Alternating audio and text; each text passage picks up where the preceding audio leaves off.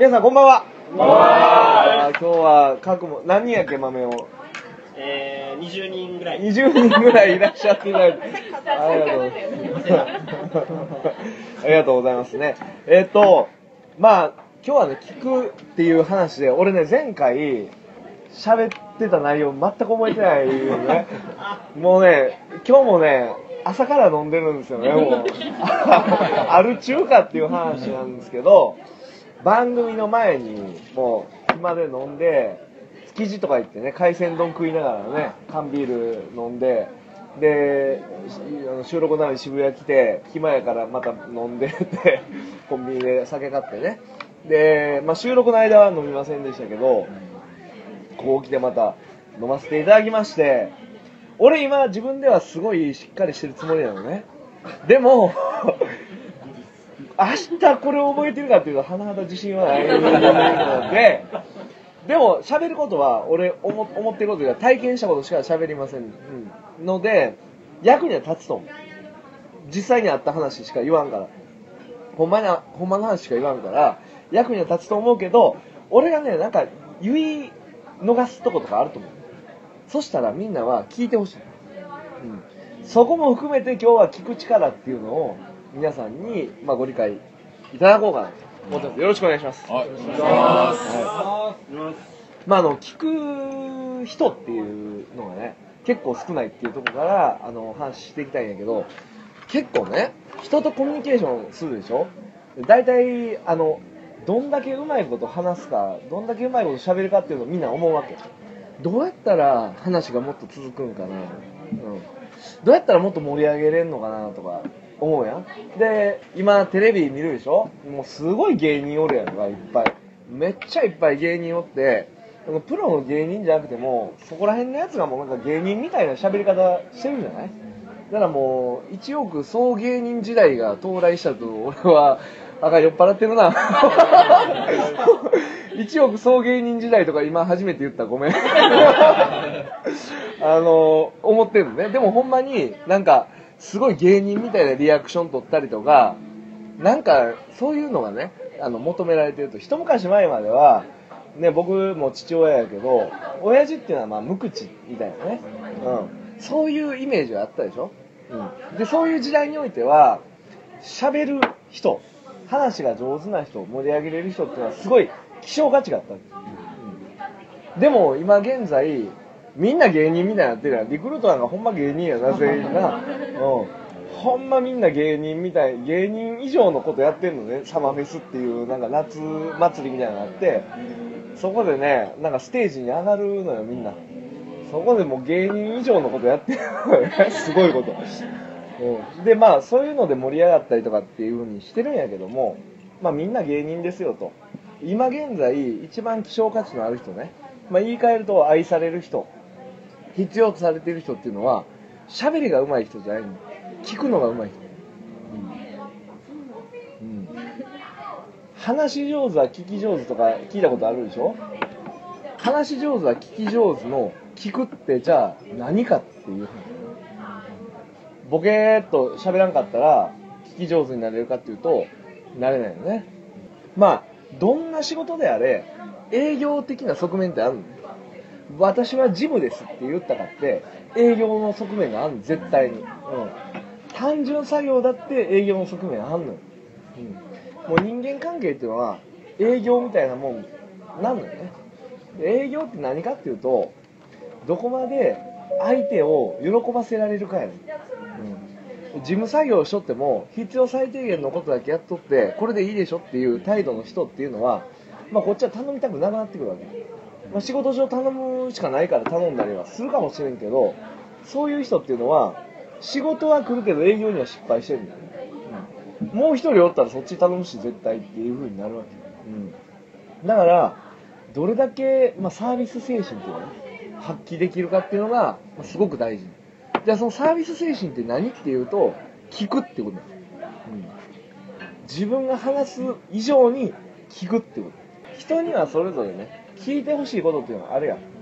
まあ裏返す話したいことがあるのね。それを聞いてあげる。そこに何て言うのたどり着くまで聞いてあげる。掘り起こしていくのよね。掘り続けていくわけ。あの鉱脈に当たるまで。ここかこの人が聞いてほしかったとかっていうところまでうわーっと聞いていくわけ、うん、はいどうぞ。多分みんなの、うん。そのこの話の理解をちょっと補助するためにしますけど、聞くって頼むわ。漢字で書くと3つあって、はい。で普通にあの角辺に耳で聞くっていうの角辺に耳。とあとあの listen ですね。あの音楽を聴くの聞くなんですね、でああとあのゴンベンにあの迅速の陣の信用がないバージョンで聞くっていう書くのがあるんですよ、で1個目聞くっていうのは単純に耳に入るってことで2個目はちゃんとあの注意してあの音を集めるってことで3つ目はそのゴンベンがついてるからちゃんとその尋ねるああ尋問の陣な。そう尋問の陣でその3つの聞くがあるんですよはい。であの今その聞く力ってその漢字で書くとしたらどれで？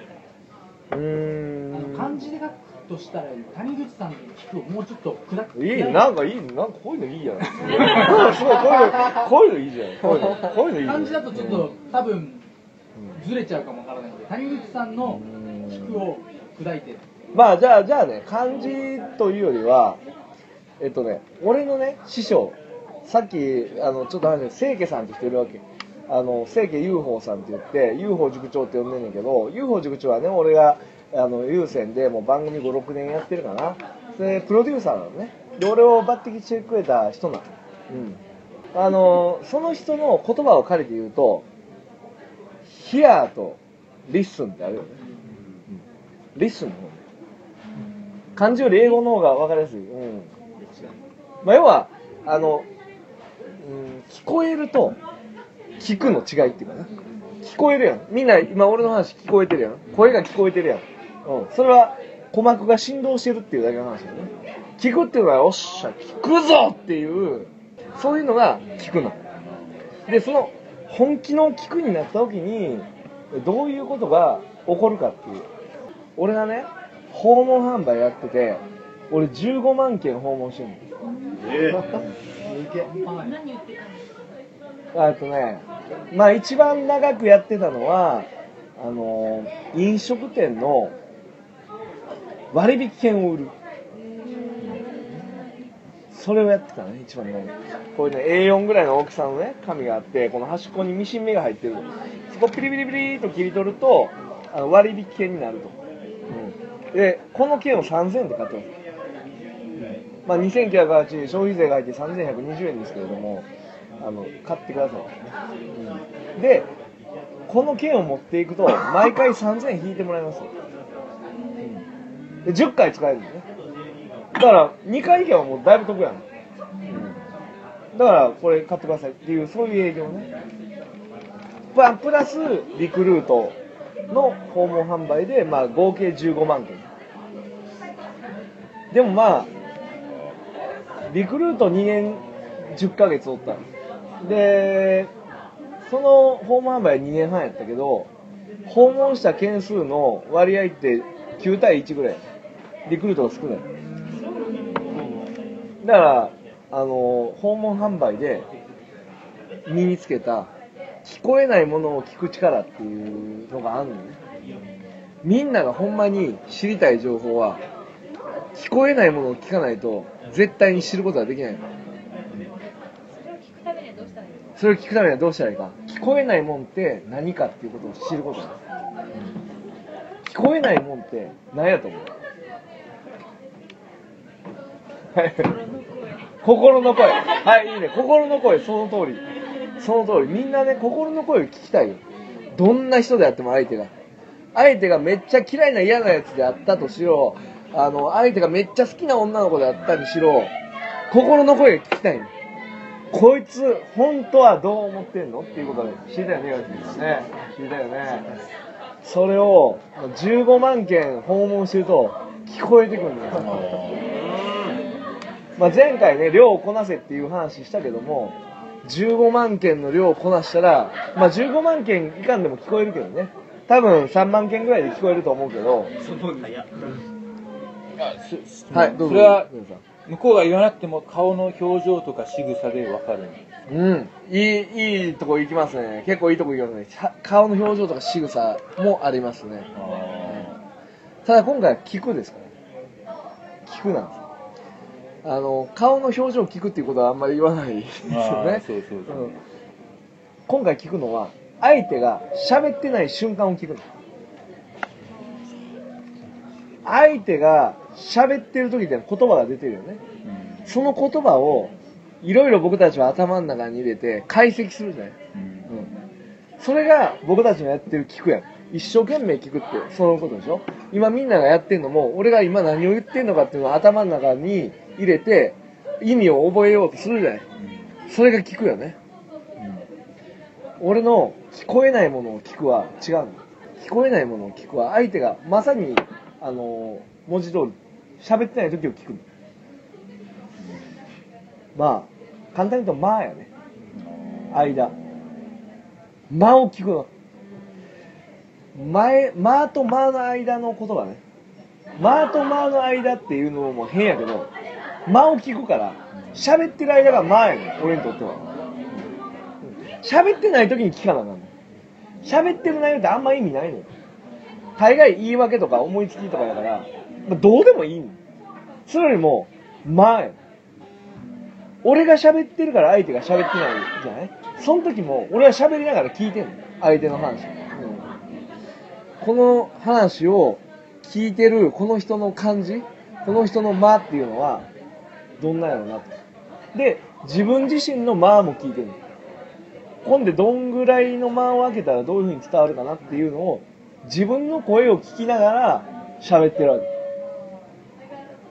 ちょっと難しい話したかなだ要は自分の声を相手の耳になって聞くってこと。それはねあのじゃあ今日やってって言ったらできへん。うん。絶対喋るので精一杯。絶対できないよねでも間を聞くっていうことを覚えて少しずつ意識していく真実は間の中にある喋ってない瞬間にしかないその人が何て言ったかよりもその言葉を発するまでにどんな間があったか。長さとかじゃないよ長さとか短さとかじゃなくて間の中になんていうの間のね質量みたいなのあるの。重い間と軽い間と長さ関係ないね。なんか今重い間を置いて喋ったなとかね、うん、その喋った内容は重い間の理由をいろいろ飾り付けて喋ってるだけだからまあ嘘ばっかりやね嘘ばっかってまあ言わんけどまあどうでもいいのよ。問題はその間やねその間の部分をほじくり返してあげるのが聞くっていうことなの。やっぱり営業してて、なんかお客さんが自分の時計とか見ると、あ、もう飽きてんだなってうんいうのが分かったりとか。して、うんうん。あ、もうこの今日これ以上話してももうダメだなとか、そうあるよね。うん。うかる。それはすごくあるよね、うん、その間を感じた時にどうするかっていうのね、うん、お客さんが時計を見たっていう瞬間に感じるでしょ？あのこの人はもう飽きてるってそれは梅ちゃんの勘違いだよねまだ違う人の感じ方だとこの人は急いでるっていうそういう感じ方もあるもしくはこの人集中力ないなっていう感じ方もまあ逆に言うと飽きてるかもしれないね。うん。あとはこの人もしかしてこの時計買ったばっかりとかね。なんかお嬉しくて見てんのみたいな、うん、いろんな解釈があるよね。いろんな解釈。じゃあその梅ちゃんがその間の間に聞いてるのは何かっていうと自分の声やねん。お客さんの間を聞きながら聞いてるつもりやねんけどその間に自分のフィルターでその間を感じ取ってるわけ。それはお客さんの声とはまたちょっとちゃうわけ。お客さんの声を聞かずして自分の声ばっかみんな聞いてるわけ。うん。じゃあお客さんの声聞くのってどうすればいいのっていうのを第2部で話そうか。まあ、聞こえないものに大切な情報があるとか言ってたよね、俺ね。ほんで、えー自分のフィルターを通して聞け、聞いてるんや、いう話やな。ほんで、じゃあどうしたら相手の声が聞こえんのか、話そうか言ったんや。思い出した思い出した。それはね、まず、第一前提として、もうすごい量をこなさなあかんっていうことを、初めに覚悟しよ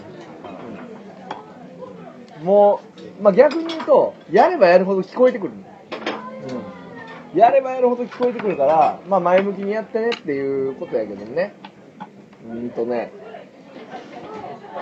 相手が言いたいこと、相手が思ってること、でも、僕の引き出しの数しか、なんていうの、その答えの選択肢ってないのね。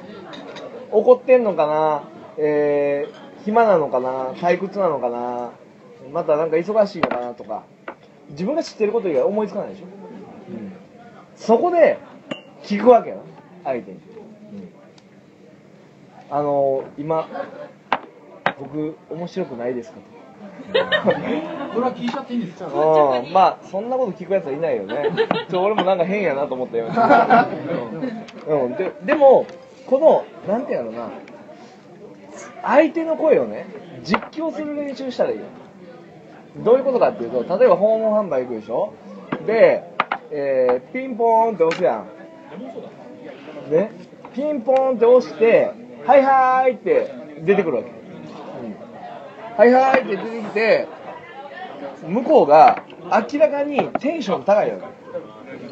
普通に、なんていうの、初めて来る俺に対するテンションじゃないっていう時あるのね。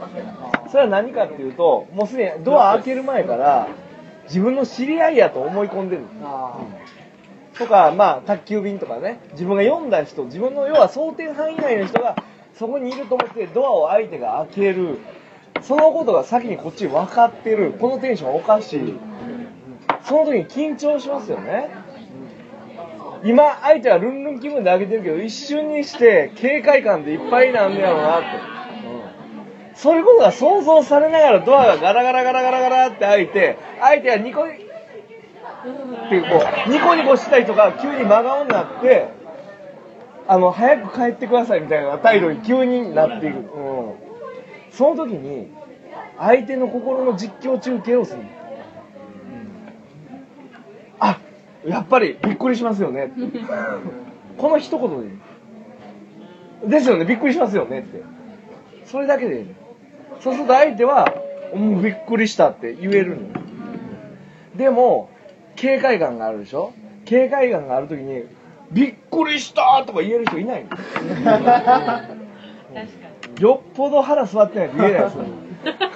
もう言葉がまず出てこなくて、あしまったって、自分が失敗したっていう罪悪感がまず湧いてきます。そして、帰ってくださいとか言えないでしょ？一刻も早くし話を終わらそうという態度になるわけ。で、こっちは、あの、1秒でも長く喋ろうっていう気持ちになるでしょ？で、そうすると、一刻も早く返したい人と、い1秒でも長く喋りたい人のせめぎ合いが始まる。これほど不毛なことってないの。それを防ぐのが、相手の気持ちを実況中継する。ですよね、びっくりしますよね、つって。いや、僕も絶対、今、今ね、なんかテンション、あれやったから、絶対びっくりするなと思ったら、そこまで言っていい？それぐらい言うの。うんそれぐらい言うの。で、そうすると、相手は自分の心情を分かってくれる人やってことで、一段階の警戒心が緩むの。ですよね、じゃこの辺の人みんなびっくりしてるんですよ、つって、今度あなただけじゃないですよ。うんそれも、それも相手の心を実況中継で、どういう実況中継かっていうと、いや、私こんなびっくりし恥ずかしいってていう思いとか、そういうのあるでしょ？いや、みんなびっくりさせてす。すいません、本当に。皆さんびっくりさせてもらってって言って、あ、みんなびっくりしてんだっていうことを安心するんです。まあ、要は実況中継っつっても、今恥ずかしいと思ってますねとか、そういうことは言っちゃいけない。言っちゃいけないから、うん、失礼に当たるからね。言わない代わりに、この辺の人みんなびっくりしてるんです。あなただけじゃないから安心してねっていうことを伝えてあげるわけね。で、僕も今この辺ご挨拶で今回ってまして、つって、あの皆さんがびっくりされるんでね、僕もちょっとビクビクしながらやってるんですよって、こっちの弱みも晒すわけ。うん、それは向こうがやっぱりこの負い目を背負ってるからね。あ早く返さなっていうのとかうわミスったっていう罪悪感とかがあるわけやからそこを解消するためにこっちの弱みを見せるうん、そしてあの皆さんあれやからビクビクしてるんですよとか言って俺ねよくね営業とか行く時にもう何日もヒゲ剃り忘れてて、もう今日もそうやけど、こんなヒゲとかで行くわけ。うん。ね中東の人みたいでしょ？なんかそういうとことかももう言うの。びっくりしますよね、このヒゲ面の男が来たら急にとか言って。言うと、むっちゃ安心するんだよな。いや、大丈夫、大丈夫、大丈夫あ、びっくりしないわよとかって言ったりとか、びっくりしたわよって言ったりとか、まあ、要は心の声を発してくれるわけよね。うん。それが大事なの。うん。要は、こっちの気持ちを言ってあげる。向こうが聞きたいこっちの気持ちを言ってあげることね。いや、要は向こうが聞きたいことを聞いてあげるってこと。うん。その瞬間のリアクションで聞けるわけなの、それは。ここいつに対してなんか罪悪感があるとか負い目があるとかしくったミスったっていう気持ちがあるっていうような部分をもう先に聞き取ってそれを解消する。でその場でねアドリブで即興で解消するってできないよね。これはもう何件も何件も俺が行ってあの見つけたまああのいくつかの方法の一つを今みんなに言ってるだけであってもう方法って本当にいっぱいあるの。なんていうの、相手の年齢とか、相手の性別とか、相手の雰囲気とかによっても違うし、シチュエーションによっても違うし、こっちが売りに行くものに、目的とかによっても変わってくるのね。うん。だから、ほんの一例やけど、数をこなしていけば、相手の声よりだんだん聞こえてくる。うん。何回もね、訪問販売してて、いや、今天ぷら揚げてるんで手離せないんで、つって断られるのね。もうお前10件連続天ぷらやけど大丈夫？この地域大丈夫かみたいな。そんなこといっぱいあるの？その10件連続天ぷらなわけないやん。ねないのにもうそれが起こってるってことは、何がある、何があるんやろっていう風にして、だんだん自分が必死になっていくわけ。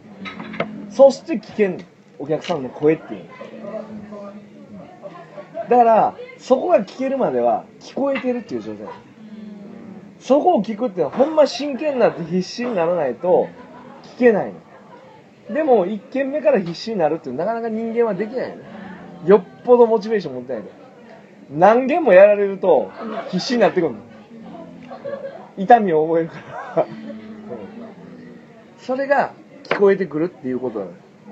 数をこなせっていうのはそこやの。もっと痛めつけられた方がいいっていうことなんね。痛めつけられればつけられるほど聞こえてくるもんっていうのがあんのよ。うん。それを、まあ、まずそういうもんがあるっていうのを知るっていうことだよね。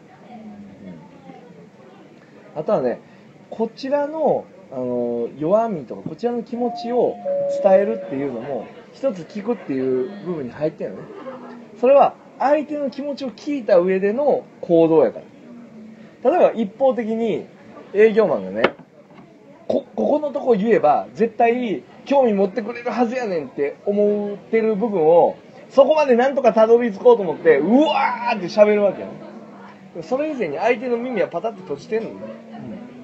貝みたいに閉じてるの耳がね。そこでどんなこと言っても、えマジでってなることはないの、うん、急にそんなんならへん。まずは、相手の耳が閉じてるよっていうことを聞き取らないといけない。相手の間とか反応が。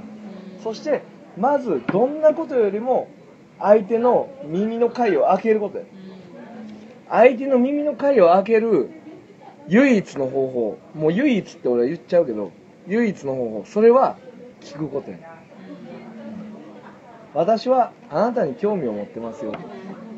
その時に聞けんのね。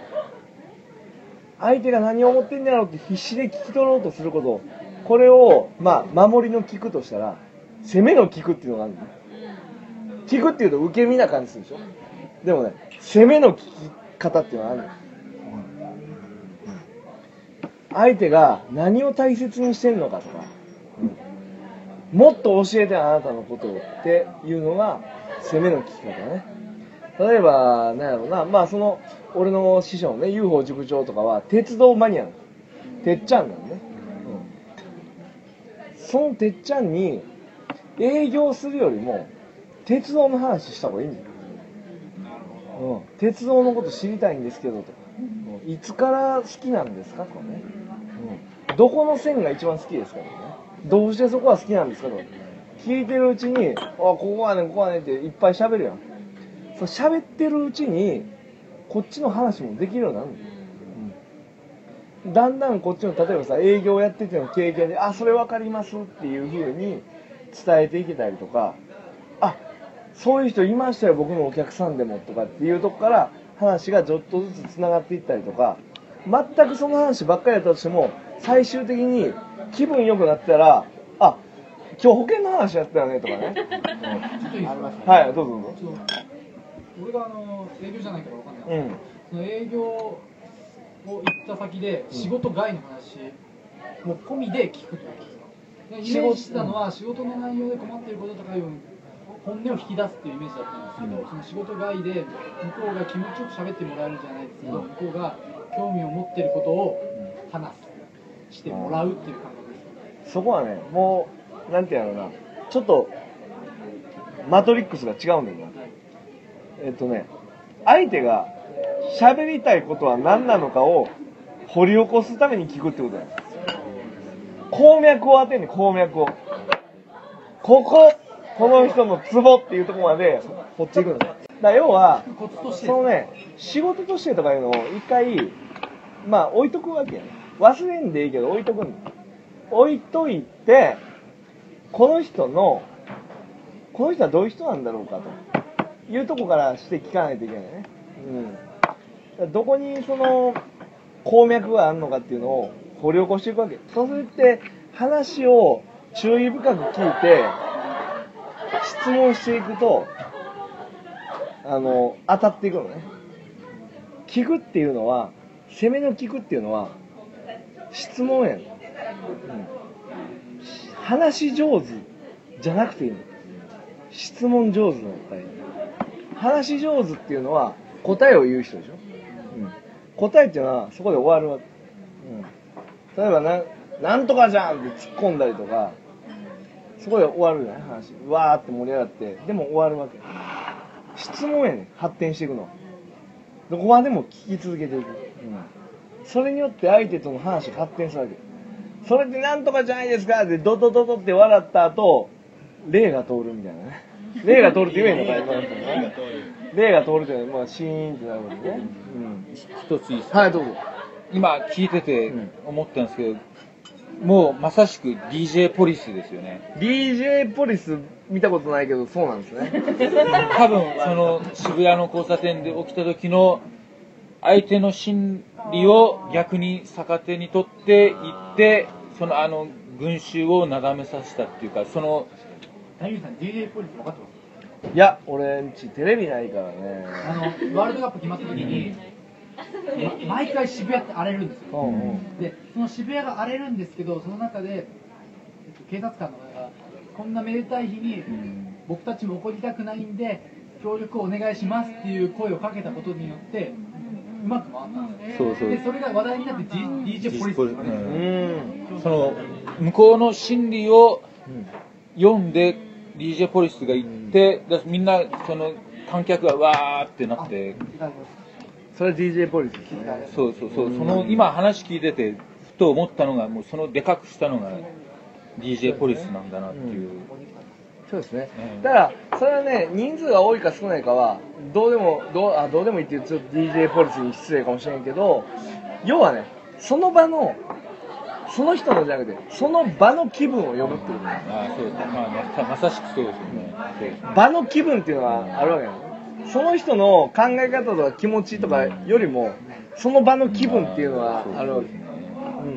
うん、その場の気分っていうのをしっかり聞くっていうのは大事だとは思いますよね、うん、DJ ポリス調べてみますね。聞いてるだけだと営業にならないじゃないですかでその自分の商品を紹介する瞬間とこのテーマで言うとモテるってことなんで自分の気持ちを 伝える瞬間っていうのは何を基準にして自分のその本質って言ったらおかしいかもわからないですけど売る瞬間と告白する瞬間を見極めるんですよ。タイミングあーまあその見極めるっていうのに関して言うとねその聞くの延長にあるの。どこまで言ってもその人を鉱脈を当てていけばその人っていうのは分かってくるわけね。でその人に対して例えば自分の持ってるプロダクトが役に立つかどうかっていうのを聞けばいいねその人に。時間を決めた方がいいかも。その1時間の例えば時間があったとしたら30分のヒアリング、そこで聞いたものをもとに30分で自分が話すっていう時間を半分にするとすごいいいかもしれない。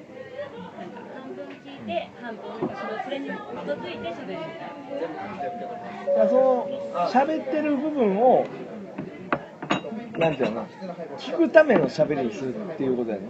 結論は相手が持ってんじゃん。買うか買わんかみたいなの。をはい。あ。でもその買いますか買いませんかっていう聞き方ってジンジャーハイボール。あの一番最後やね。ジンジャーハイボール誰か頼みました？よジンジャー。ジンジャーハイボール。ジンジャーハイボール。まあそれは最後に言うと取ってつけたように言うんじゃない聞いていく中で必ず自分の目的と相手の目的ね喋りたいことが重なってる部分があるそれを見つけれるの絶対に、うん、例えばおじいちゃんおばあちゃんが一生のことを今までやったことを喋っていくと。自分は保険売ってます。そういう時に必ずあその時保険があればよかったのにって自分が思うとこがあるはずやね、うん、思うとこあってそれでも話聞いてるんやで。ででも保険の話をしないよああ大変でしたねと。だからご主人が亡くなられた時にあのお金がもしあったらそんなご苦労させされることもなかったですよね。そうだね。それは聞いてるでしょ？されることなかったですよね？そうだよね。つまり僕が言いたいのは、まあ、そういうことだったんですけど伝わってますかね？って聞くわけ。伝わってるよ？って言ったらありがとうございます。こちらに。っていうわけ、うん、っていうわけやね。だからあの営業マンで言っちゃあかんのはいつ売ったろかみたいな感じで聞いてるっていうことなのね。じゃなくて聞いてたらあ絶対これあった方がええやんって思うのよ。よっぽど的外れなとこに営業かけてない限り。これ役立つよっていう風になるのよ、うん、ならなかったらならなかったでいいのよ。それはそれでちゃんとあここ恨んでいいってことは聞けたからそういう形の成功なの。売ることだけが成功じゃないのよ。100万人がいて100万人が買う商品ってないのね、うん、絶対に買う人と買わない人に分かれるわけ。営業マンの仕事は買う人と買わない人を分けていくこと。それを聞けばできるよと、うん、まあモテるっていう話もあったからまあ同じだよね。相手の話を聞いてあげて今までこんなことがあったあんなことがあったこれからこうしていきたいああしていきたいっていう中であそれは俺もそうだよと。俺も一緒だよと。俺もこう思ってるから俺たち一緒にいたらいいよねっていうふうに言えるかもしれない。でもしくは言えないかもしれないね。こいつと一緒にいてもあんま意味なさそうだなっていうか意味っていうかね。あんまり一緒にいたいなっていうポイントが見つからへんなっていうことになるかも。しれないただ外見がタイプなだけだったとかね、うん、そういう場合やったらそれはそれで一つの結論が出てていいわけな、うん、売れるっていうのは100%売れるじゃない売れない人を確信持って切れるってことだそれ以外売れるわけやから、うん、当然売れる数っていうのは多くの場合売れる方が少ないよ。だから売れ売れない売らなくていい人を切るってことが大事なの。それは聞けばできる、うん。まあ、切るのは簡単だよ。切るのは簡単やけど営業マンって大事なのは本当にここで切ってよかったんかっていうところに対して自分が尾を引いてないっていうのはめっちゃ大事なの。それが次につながるからね。次の営業先行った時に迷うわけ。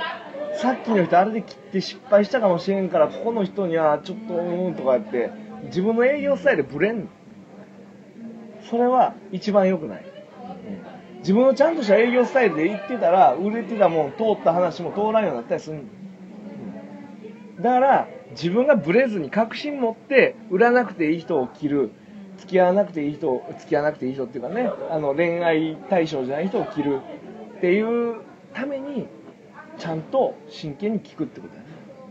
じゃあもう営業スタイルはやっぱり何パターンもある。うん。うんあ俺俺が？うん。何パターンもあるよねそれは。それやっぱねやればやるほど増えるよ。まあそれは引き出しが増えるからね当然、うん、スタイルなんていうふうにも俺は思ってないね。自分でスタイルって言っとってないけど、うん、その場に必要なことを聞いてその場に必要な答えを出すっていうだけ、うん、というわけで、時間が来たんで終わります。以上。ありがとうございました。